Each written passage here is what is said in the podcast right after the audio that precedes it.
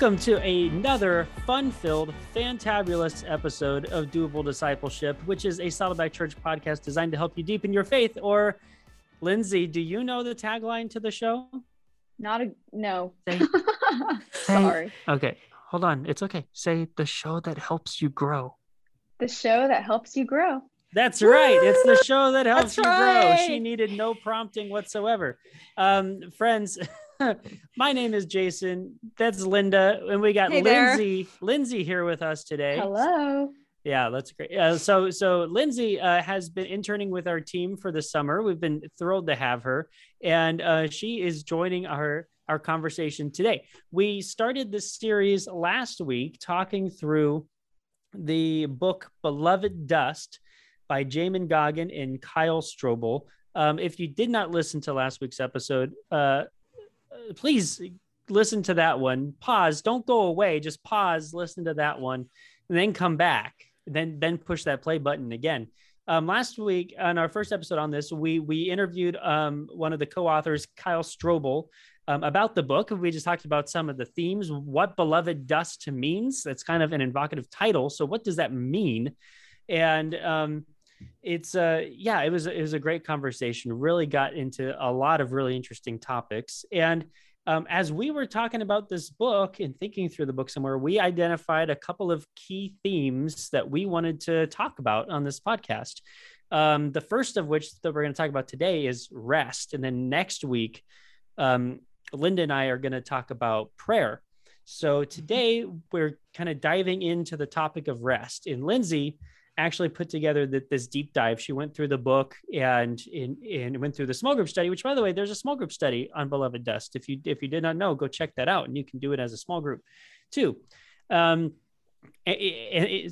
Lindsay went through these and looked at rest, at the broad topic of rest, and came up with kind of six key points that kind of summarize what Jamin and Kyle in this book are teaching us about rest. We've talked about rest on the show before, but it is, you know, it's a topic worth considering many different times, because there's always something new to learn. There's always that reminder of, oh yeah, rest is something I'm not good at. You can tell, like right now, I'm just telling you, I am tired because rest was not good last night. So, but anyway, so we're through. So Lindsay, thank you for being on with us today. Really glad that you were here. And so let's just kind of dive right into it, shall we? Lindsay, yeah. What is kind of the first of these six kind of key points that you found as we're talking about rest?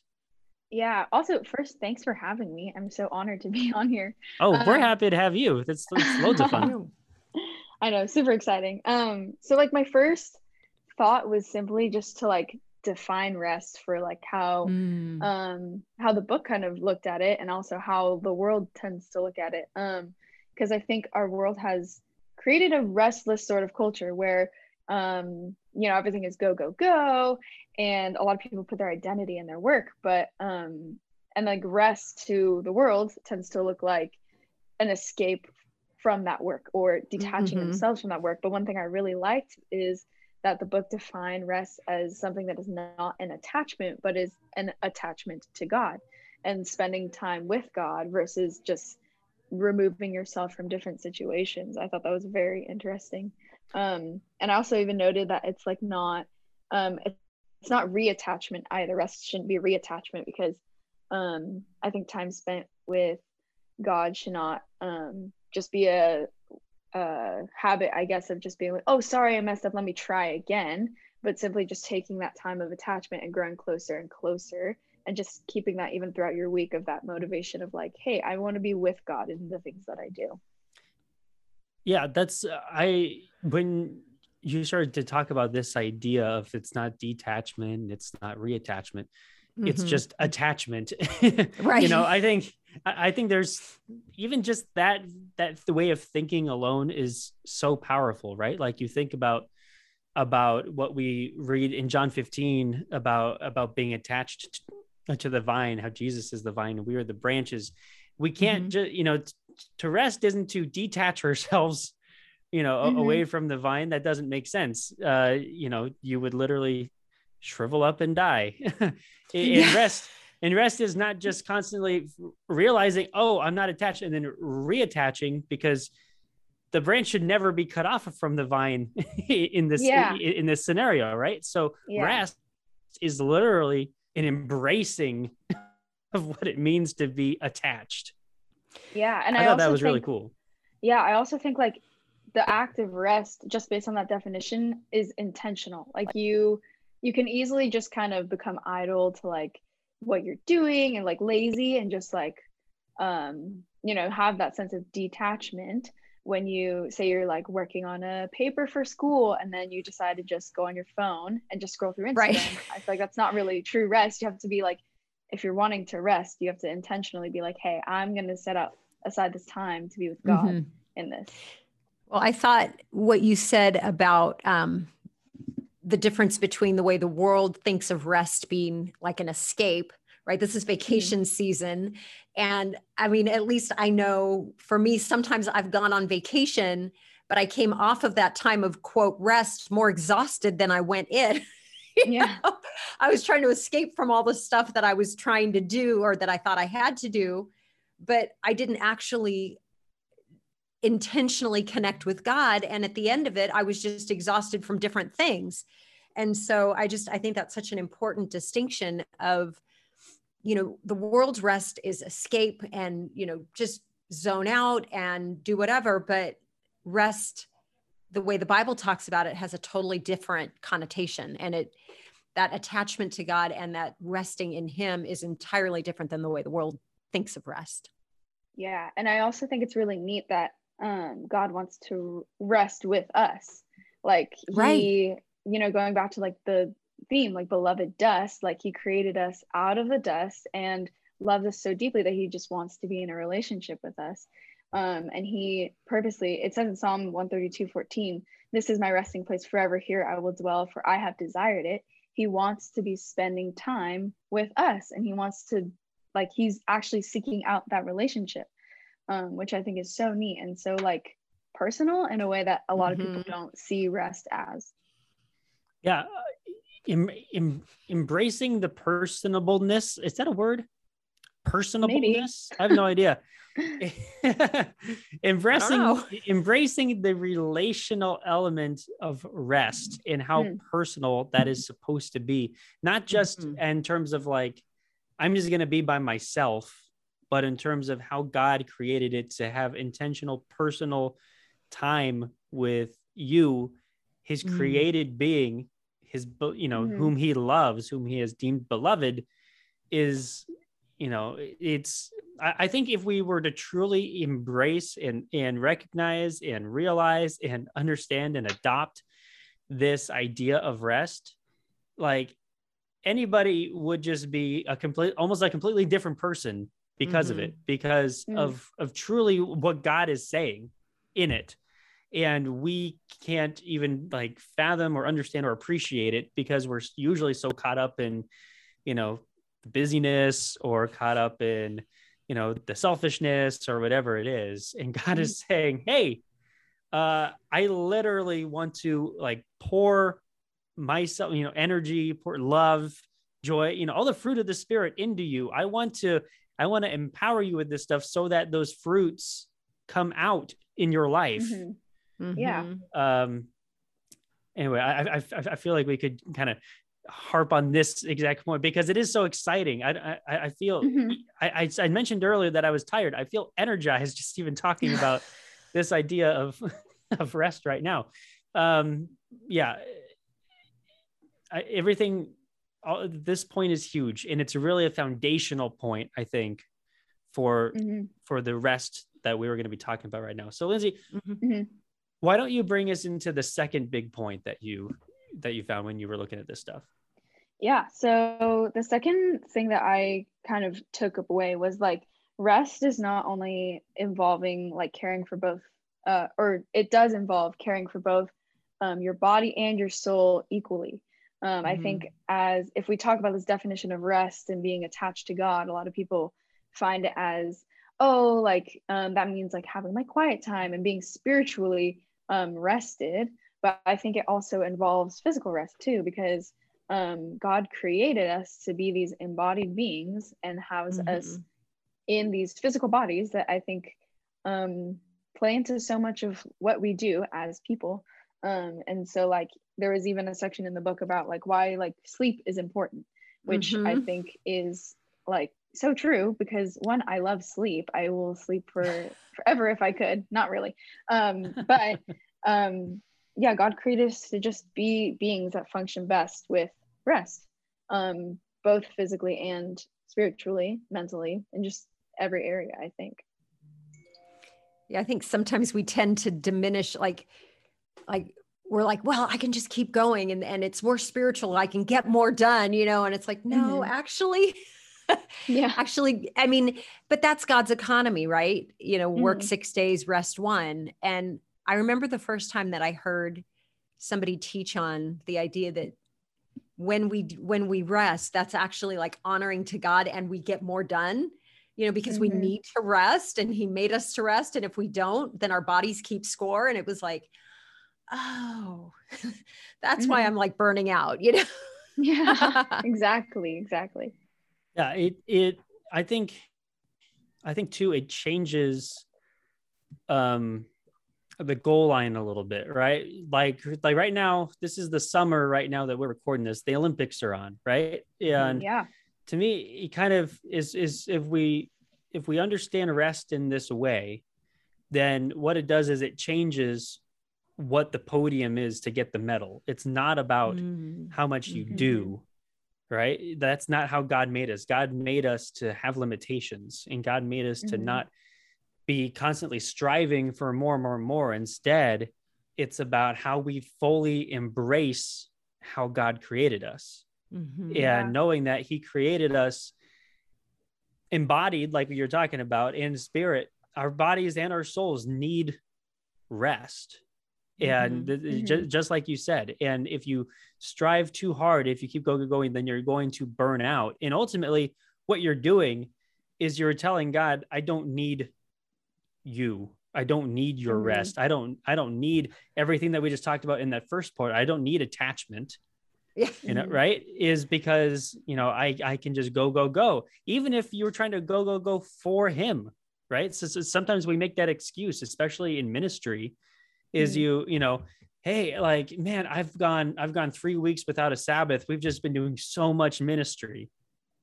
And you're like, you're like, hold on. Wait, point of order. Wait, let's go back to the Bible, you know, like, for sure.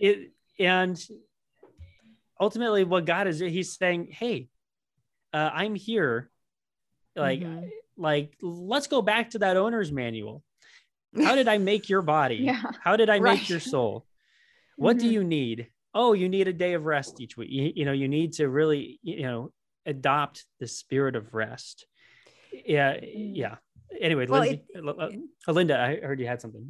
Yeah. Well, I was thinking about just how countercultural it is. You know, we praise and celebrate busy. You know, how are you? Oh, I'm so busy. Oh, that's awesome. And it's like, no. And so I think that the countercultural choice to rest and to disconnect and to say no, by faith, God says, I take a day off a week and I will do that. I think that what a powerful statement to the world, you know, that I don't have to do everything and be everything to all people all the time. So. Yeah, I think having like, I love how you said that people like worship busy, because I think a lot of people equate busyness to like productivity, and therefore productivity to success. So then it's just this chain of where they think like, oh, that'll get me somewhere. Like, because I'm busy and I'm doing things, those things will add up, when really it's okay to take a breather. I was even thinking when Jason was talking about the Olympics, like how Simone Biles just decided to step back and take a break because her body needed it, mentally and physically. And I thought that was so cool of her, just to prioritize that and know like, hey, that medal, like my team, I'm confident in them. Like the medal doesn't even matter. I would rather take time for myself to be stronger, so that if I did end up doing XYZ on the like Olympic, I don't know, stadium, she wouldn't hurt herself physically, or she just wouldn't have a breakdown, which obviously no one would want that, either of those for her.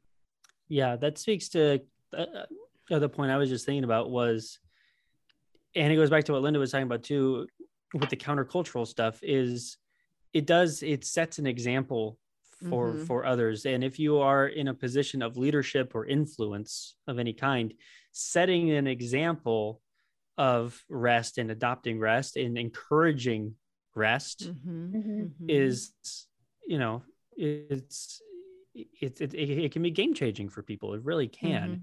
Especially if you're talking about this rest as tied into how God designed it. It's not just, you know, putting your feet up, but it's engagement with him. It's being in presence with him. It's, and it's also recognizing our limitations, you know, and it's recognizing I'm at the end of what I can do. I need to stop. And that's such a good, you know, I just listening to kind of the discussion, you know, on the news as Simone's decision became, you know, everybody kind of learned about it. And it was like, yes, this is the right thing. If she needs to rest, she needs to rest. So it's good. Yeah. Even when Jason's saying like good leaders will like encourage rest, I think I'm just trying to think of some of the leaders in my life. And like, I think there's some like recognition and like appreciation for when they ask you to do a lot of things like, oh, I want you to be part of this and this. You feel great about like, oh, that means I'm like a good worker, etc. But I think the leaders that have told me to rest, I feel like, wow, they really care about my well-being and they want to invest in me. And that's something that I valued as someone looking up to a leader. So yeah, I think that's actually really important in the quality of a leader. Yeah, Pastor Rick, when he teaches on rest, he does it like this. Usually he says, we need to divert daily. We need to withdraw weekly and abandon annually. Yep. And so the divert daily is having a daily quiet time, just making sure you have a period of time every day where you put the to-dos aside and instead you just be in community with God. And then the withdraw weekly is the Sabbath. It's taking a weekly Sabbath, a day of rest, of putting away the toils and instead just getting, you know, spend time with your family, with God, with yourself. And then the abandon annually is just his encouragement to take a vacation, stop work for a week or whatever it is, and just go on vacation and withdraw and abandon, which, you know, abandon is, you know, it fits with the alliteration or it fits with the, with the letters, but yeah, it's just that idea of step away from work, allow yourself to recharge for a little bit. Lindsay, why don't you share number 3 with us? Yeah, so I, circling back to the first one, I had said like, you know, like rest should be intentional, being purposeful about when you're resting. And so there comes number 3, because it is intentional. I think learning what rest looks like for you is a unique and individualized process. It will be different for everyone, I think. Like, for example, I have a friend who loves going on hikes and will totally go on a hike for a super long period of time just to soak in time in the nature and like whatever. Like, but for me, I in my mind, hiking just means sweaty and it'll be fun, but it's not considered rest for me. And so I think it'll definitely take time for everyone to figure out what's restful to them, because I think in that it's also neat to think like, yeah, God created all of us to need rest, but each person will need rest in a different way and in a unique way that's like special to that person, which I think is so cool. Yeah, whenever somebody talks about how relaxing gardening is, I always feel like they're speaking a foreign language. I'm like, what are you talking about? Like, no, that sounds horrible. And but then I love to go for a walk outside, you know, that's rejuvenating. So yeah, definitely the individuality of what's restful. And for some people, what's work for them is rest for you, you know? So. Yeah. And I think if you're wondering what could be considered a rest for you, you know, think about your hobbies, you know, the things that you know, just enjoy doing. If you, it can still be something that you were doing, like Linda was just talking about gardening or whatever. Like it can still be something that is doing something that can still be restful, right? Like it could be playing an instrument, it could be reading, it could be, you know, writing poetry, it could be hiking, whatever it is. Like, mm-hmm. I think what's interesting is kind of that understanding and appreciating how God wired you uniquely to mm-hmm. enjoy this type mm-hmm. of rest and appreciate what other people find to be restful. And then maybe something even worth journaling about is about what brings you rest and why that is. And what do you think this says about how God made you or how you relate to God, or even using your form of rest as a form of worship, right? Because at its heart, if you are resting, mm-hmm. that is an act of worship. So talking about it that way or writing about it that way kind of can give you a better sense, a better appreciation for, you know, yeah, when I do this, when I build my ship in a bottle that I enjoy doing, like this can be a form of worship because I'm doing something that God made me to enjoy doing this. Mm-hmm, mm-hmm, and I am mm-hmm. doing something, I am engaging with it. And so that is bringing him pleasure to see me enjoying this. And that mm-hmm. in itself is worship. So yeah, I think that's such a great point. And it's something that's so, we can be so appreciative of God for making us to enjoy different things, right? Mm-hmm. If everybody, like if the only way that people got rest is to sit and be silent or whatever, you know, like people would probably get, you know, might get bored by that. It's not interesting. And people would say, you know, like, God, why can't I find this restful or this, you know, whatever it is. Mm-hmm. So I'm just thankful that we have a God who wants us to enjoy life and enjoy mm-hmm. rest in that too. Yeah. Even if it's sleeping for, as Lindsay said, forever. Could be restful. I love a good nap too.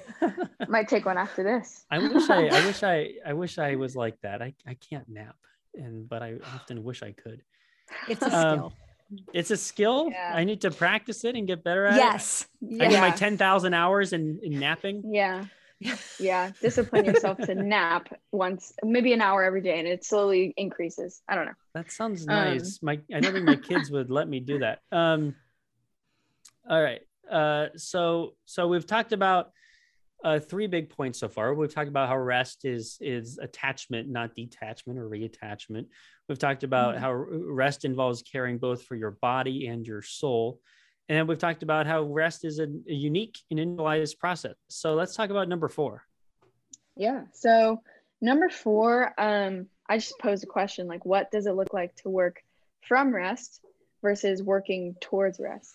I think a good way to visualize that is just think, like, if my Sabbath is, say, on Monday, am I looking forward to Monday because I'm so drained right now, I just can't wait for Monday? Or am I thinking, wow, this past Monday was great, and I'm working off of like a great restful time that I just got to spend time with God? And I think there should be a balance of both of that. Seeking rejuvenation from rest is, I think, something that we should all look forward to, because I don't think I would want to be working in a week and be like, oh, my Sabbath is on Monday, bummer. Like, I would want to be looking forward to that time where I can recharge and restore and spend time with him, but also being grateful for the time that I had in the past of, like, hey, I can, like, keep going because I was able to take time to slow down a little bit, and now I'm doing what God is making me or has made me to do. Yeah. When I was reading that, when you said that, it made me think about, you know, the song, Everybody's Working for the Weekend. You know, mm-hmm. there's that sense that, like, culturally, we understand, you know, we work towards rest. It's like, I'm going to work, and then I'm going to stop and I'm going to rest. And like you say, mm-hmm. that's where we get rejuvenated. That's good. But what I love about this is this sort of flip side of saying, but during that time of rest, I'm going to be engaging with God in such a way that I'm refueled and I'm restored and I'm strengthened, so that then come Monday morning or Tuesday morning or whatever, the day after your Sabbath, I'm refilled, and I didn't just sleep or I didn't just blow off steam. I actually invested intentionally, like what you were talking about earlier, so that now from that full cup or from that filled space, now I can do my week and now I can love others and serve others and do whatever it is that I need to do, because I not only physically rested, but I also spiritually connected with God. So yeah. Really another thing I wrote down, another thing I wrote is like, not all times spent with God are necessarily considered rest, but all times of rest should be considered with God. So I like that concept of like, you know, how in school you might've learned how like a square is always a rectangle, but a rectangle is not necessarily a square. Right. How, you know, that like idea of like, this is that, but I believe you. But, I get it. It's with all the, I can not my area of expertise. Thanks. But there's that concept of like, this is that, but that's not necessarily this. Because I think like the divert daily, is that the Pastor Rick quote? Yep. It's like, you know, not all of those times every single day may be considered restful for you, even though it is time with God. And but you might be like in the hustle and bustle of like, hey, I'm gonna just take a little time out to like pray here, but I'm really stressed out. So it may not feel restful, but you're still spending time with God. But I think all times of rest should be considered with God, because when you are resting, you're going to take the time to slow down and breathe and spend it with God. Does that make sense? Yeah. Yeah. There are times when we are like fighting with God, where we're wrestling or angry or yelling, you know, we're like, and I don't think anybody would call those restful, but yeah, it's definitely a part of our relationship with God when we are struggling. Right. But yeah, when if we're truly looking for rest for our bodies and our souls, right? That's what scripture talks about, is I will give you rest for your souls. That comes from Jesus. That comes from that relationship, from that attachment, what we were talking about, that dependence on him. And I do love the perspective shift of that from verses 4, because what we don't want to find ourselves is, we don't want to find ourselves in a position of maybe idolizing the idea of rest or of not working is really what we're talking about there. We're not even really talking about rest so much as we're talking about not working. So, you know, a lot of times we think about the weekend and we, it's my time of rest, but at the same time, like, we usually busy ourselves with different stuff on the weekends. Right. So it's just the time away from your job. And so we don't want to think of that as the source of our rest. And we don't want to necessarily idolize, you know, the idea of doing nothing, of stillness, you know. Instead, we can know that that can be something that we can use to draw. It can be used for moving towards God. It can be used for this time of drawing near to him, who is always near to us.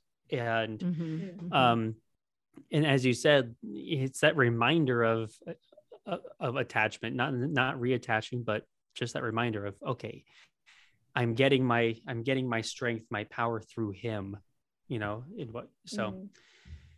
yeah, I, again, like many of these, I feel like there's so much that we could try to talk through and unpack, but we don't want to just, you know, but there's other great stuff too. So, just as a reminder, we're halfway through this list.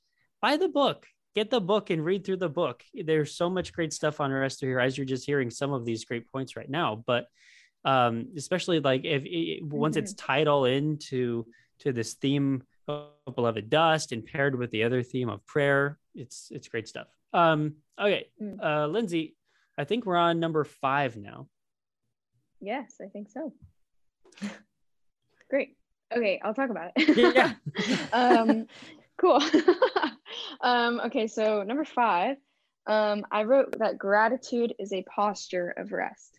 So I think when we are intentionally resting, like we kind of touched on earlier, it is almost an act of surrender, saying like, I know I can't just go.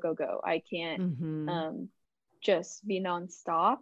And so in that, you can worship God for being someone who's like always working for you and with you. And I think it's just worshiping him for what he's done and being humbled by it, and just admitting that you need him to be sustained and to get through your weeks and like the past weeks and all of that.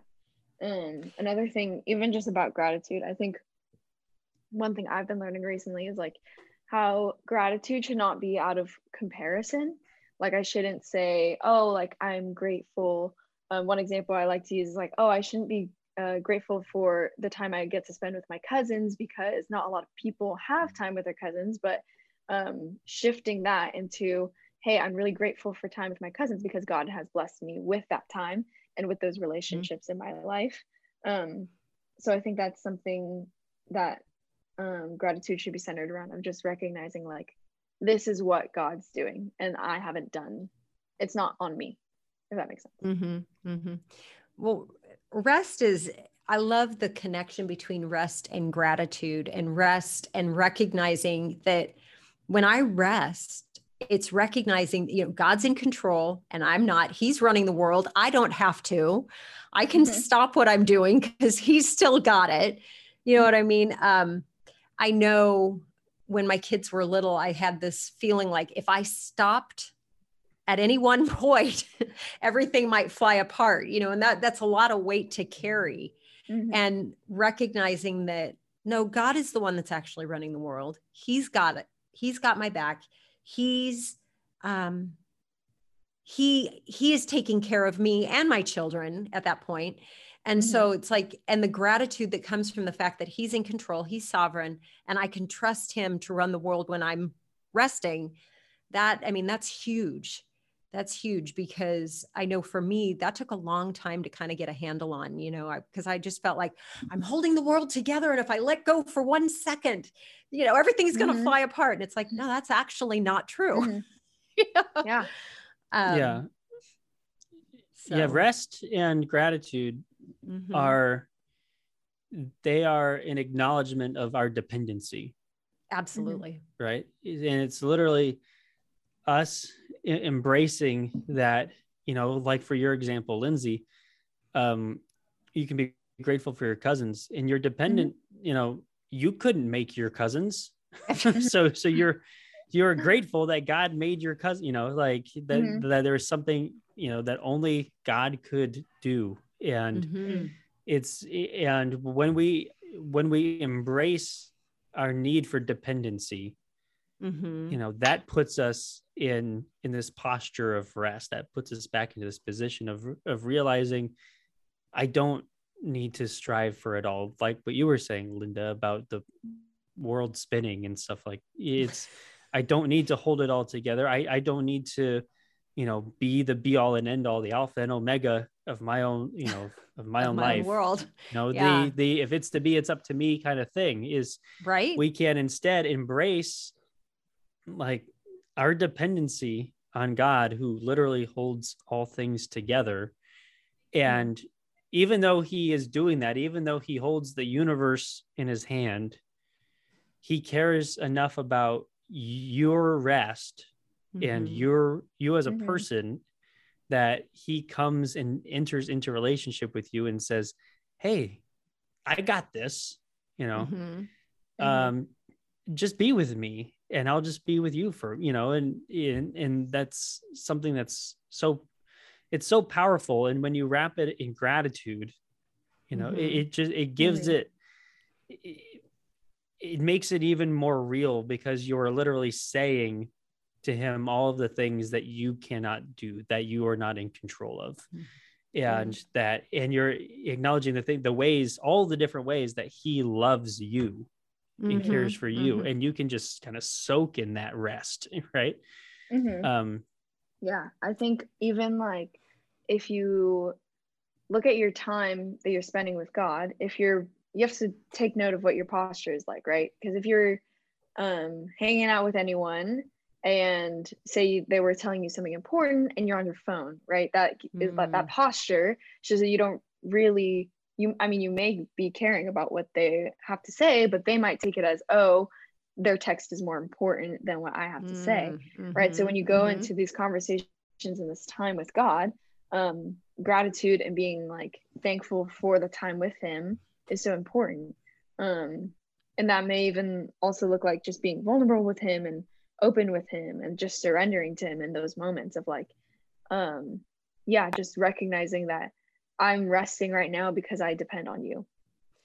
And also back to the title of the book, even, we're beloved, not because of anything we've done, but because he loves us, period. And when we rest, we kind of cease from, you know, this illusion that I'm valuable because of what I'm accomplishing and what I'm doing. And I don't have to do to be loved. I don't have to accomplish or achieve to be loved. I'm loved, period. And from that, then I can do out of service and gratitude for God, but I don't do to receive his love. And I think just our gratitude for the fact that he loves us when we're doing things and when we're not doing anything, you know? Yeah, definitely. Okay, Lindsay, our final point that we're talking about today is really some questions that stood out for you. So why don't you share those questions?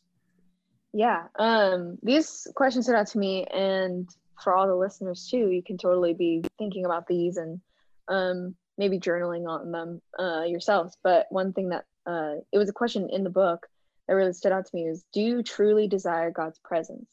You know, if not, like, what's the point of spending time with him? If you don't value the God that you have and the relationship you have with him, then I would feel like spending time elsewhere may be more important to you. It's important to just think about, like, if you want to be restful and to take time with God, that you're actually wanting it. Just assess your heart in that. Are you just doing it out of obligation or out of routine or because other people say that you should, or are you truly just desiring time in God's presence? I think that's just a big homing question for me, of just like, do I truly desire God's presence in those times of when I'm Sabbathing every week? Am I really wanting to just take out that time to talk to him and be in his word and studying that? Yeah. You know, that's something I've had to think. I mean, I remember the first time, you know, do you want to just be with God? And I remember that question was almost like, what? You know, it's like, well, I serve God and I go to church and I do all these things. And I remember when I first, I mean, it's been many years, but I remember I actually had to kind of think through it and answer that question and figure out what is that even, I couldn't even put like thoughts around it at first, you know, do you want to just be in the presence of God? And it was like, wow, like that was revolutionary for me, because I had always thought about being with God as doing for God. And so do I really just desire God's presence? Do I want to just rest in him? And it was like, that was, I just remember that being such a novel idea when somebody first posed that question to me, because it wasn't part of how I was taught. Everything about my relationship with God was in the context of what I was doing for God. And so well, it's a great question. Yeah. I think it really takes us back to the famous A.W. Tozer quote, right? What comes into our minds when we think about God is the most important thing about us. And so what comes into your mind when you think about God is going to affect how you think about this topic of rest too. Right? If you think of God as, you know, this God of judgment, as this fire and brimstone, God, you know, you just think about kind of, you know, in your mind, you refer to him as Old Testament God or something, you know, who is just waiting to cast judgment on, you know, if that's your view of God, then it's going to be hard to embrace this idea of resting with him, you know, or resting in him. Right.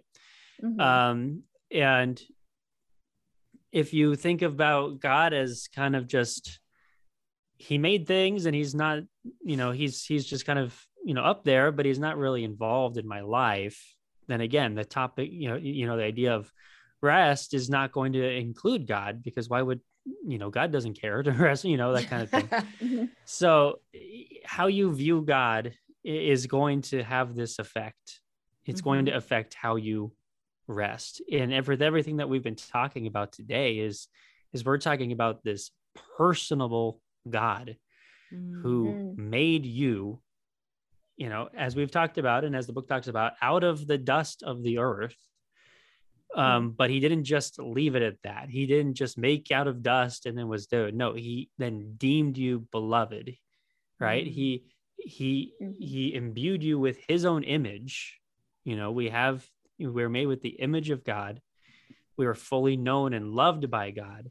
And mm-hmm. that is the God who wants to rest with us, who wants us to, mm-hmm. you know, come to him and be with him and just, you know, just spend that time, that embrace with him. And so this question then of, do you truly desire God's presence? Mm. You know, I think that's a question, but it needs to come also with the, what do you think about God? Who is the God, you know, like mm-hmm. what image of God do you have in your mind? Because that'll impact if you truly desire to be in God's presence or not, probably. Right.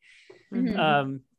And then the point at the end of the question, if not, what's the point of spending time with him, whether it be through prayer or reading his word or resting, et cetera, like, that's it. Also poses the question too, I think, of if you don't desire to be with God, then what are you truly desiring from God? And ask yourself this, because that could open up some other areas of self-exploration for you, right? If you realize, you know, I actually just kind of want God to, you know, do what I want, to answer my, you know, I just want God to make my life easier, or I just want, you know, I just want to go to heaven one day, like that, you know. But if you do not want God's presence, heaven might not be much fun for you. Right. I'm just like, true. Yeah, let's real talk that. Right. It's, so yeah, that question, and as Lindsay said, this is a great question. Wherever you're at right now, whether you are at home or you're driving or whatever, you know, maybe just spend a little bit of time wrestling that with yourself, right? Is, do you truly desire God's presence? You may not know what that looks like or feels like, but is it something that you say, I want that. I want to be with God, with the goodness, with the love of God. Because God will honor that. God will honor that genuine heart, you know, of saying, I want to be with you. And then he'll open up this time of rest. He will allow for it to happen, you know, just be looking for that too. Right. And so it takes both. It takes the intentionality factor that Lindsay was talking about earlier of needing to set aside these times and not just say it'll happen. No, when it won't happen. Yeah. Nope. Right. Or at the same time saying, like, if God wants me to spend time with him, then he will make the time happen, because usually he will make that time happen, but you won't acknowledge that it's actually a time of like you still won't embrace that.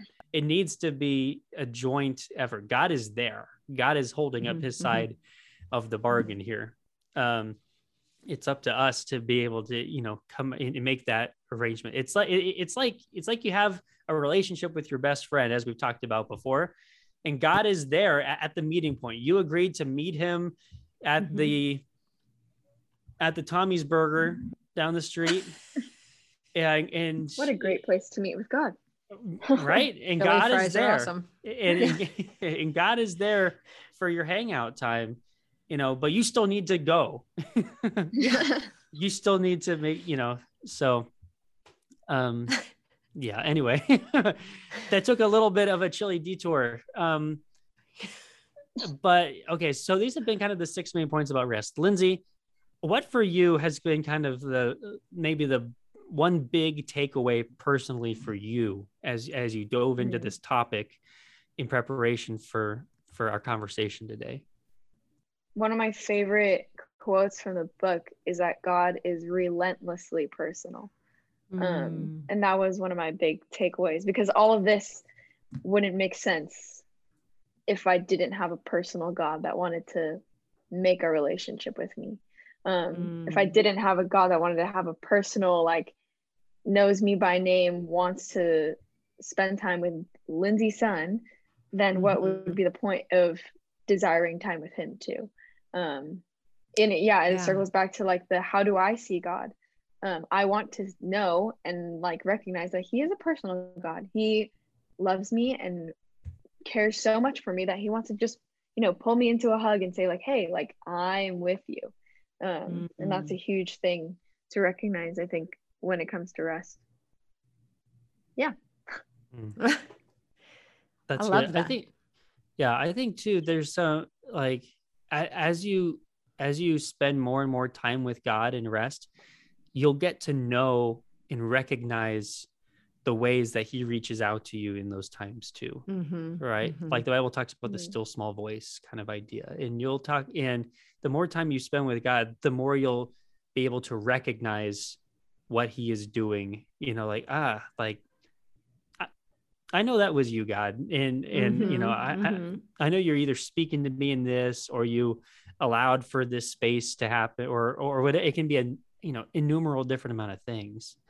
But the more time that you spend with God, the more you'll be able to recognize these little things about God too. Mm-hmm. Mm-hmm. Any big takeaways that you want to end with, Linda? Oh, I was just thinking about, you know, in the Gospels, it says, you know, man wasn't made for the Sabbath, but the Sabbath was made for man. Rest was a gift that God made for us. And I think when we can begin to embrace rest as a gift, as something that we need, and that the God who loves us has given to us, it's this good and wonderful thing. I think it can change the way that we approach it. You know, I mean, it's not something we have to do. It's like, this is something that has been created for us to be able to, you know, do all the things that we've been talking about, be refreshed and be attached to him and all of those things. And just to remember that it is a gift that was made for us because he loves us, like what Lindsay was just saying, because he loves us and he knows we need it. And because he made us, he knows exactly what our weaknesses are. He knows exactly what our needs are. And he says, you need this more than you know. And so I will make it for you. I will give it to you. And I will want you to do it because it will give you the life that I've called you to. So. Yeah. That's good. Well, Lindsay, thank you so much for putting this together for us, for diving into rest. Thank you for, you know, spending your summer with us too. You still got, you know, a couple weeks left with us. And I'm so sad. I know. That's so short. Oh, but we're going to have so much fun. We got still a lot of good stuff coming too. Oh, so, yeah, for sure. Friends, we will be back with you next week to talk about prayer. Linda and I will do kind of a deep dive about prayer as seen through the Beloved Dust book too. So make sure to come back for that. We love you guys, and we will talk to you again next week.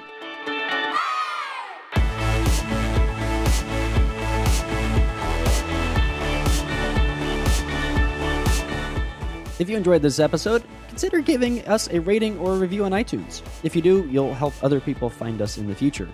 You can also listen to these episodes on YouTube. Just subscribe to the Saddleback Church YouTube channel for these conversations, plus lots of other video content. And if you are already listening to us on YouTube, subscribe to the Doable Discipleship podcast on Apple Podcasts or your favorite podcasting app so you can listen in the car or wherever else you go. Don't forget to visit saddleback.com/doable to check out all of our previous episodes. And go to saddleback.com/grow to find spiritual growth resources and view a calendar of upcoming events. Lastly, you can always get in touch with us by emailing maturity@saddleback.com. Send us your thoughts, send us your questions, your Bible questions, your life questions, whatever. Who knows? Your question might just inspire an upcoming episode. Thanks again for tuning in to Doable Discipleship. I'm Jason Wheeland, and I hope you'll join us again next week.